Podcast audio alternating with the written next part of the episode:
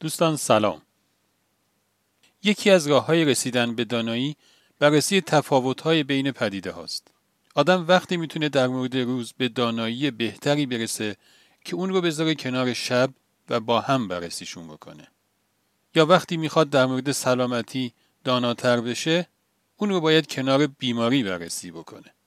این رو پادشاه اون شهر هم می‌دونست و به خاطر همین تصمیم گرفت که با لباس مبدل مهمان یک بند خدایی بشه. کار اون بند خدا آب فروشی بود.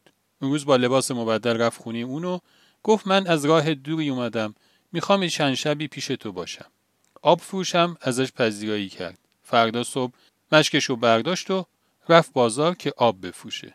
کارش انجام داد، پولی جمع کرد و وسایل پذیرایی تهیه کرد و با خودش آورد خونه. فردای اون روز اون امیر پیام به دربارش داد که دستور بدید که کسی دیگه از این بنده خدا آب نخره. اون روز دیگه هیچکس ازش آب نخرید. ولی باز بعد از ظهر با دست پر اومد خونه.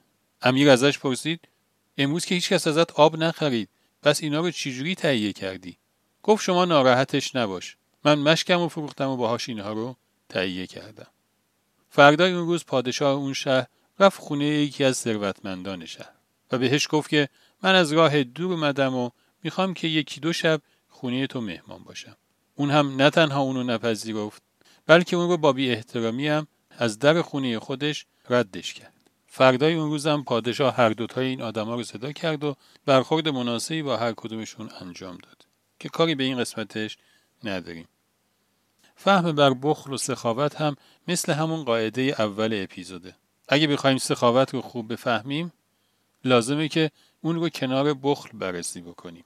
دو تا تصویر داریم با کلی ظرافت و جزئیات. این دوتا رو می‌ذاریم جلوی فطرت آدم ها. اینجا دیگه انتخاب بر اساس داناییه. ولی خود دانایی هم یک نعمته و هر نعمتی هم برای افزایشش به شاکریت نیاز داره. خدا نگهدار.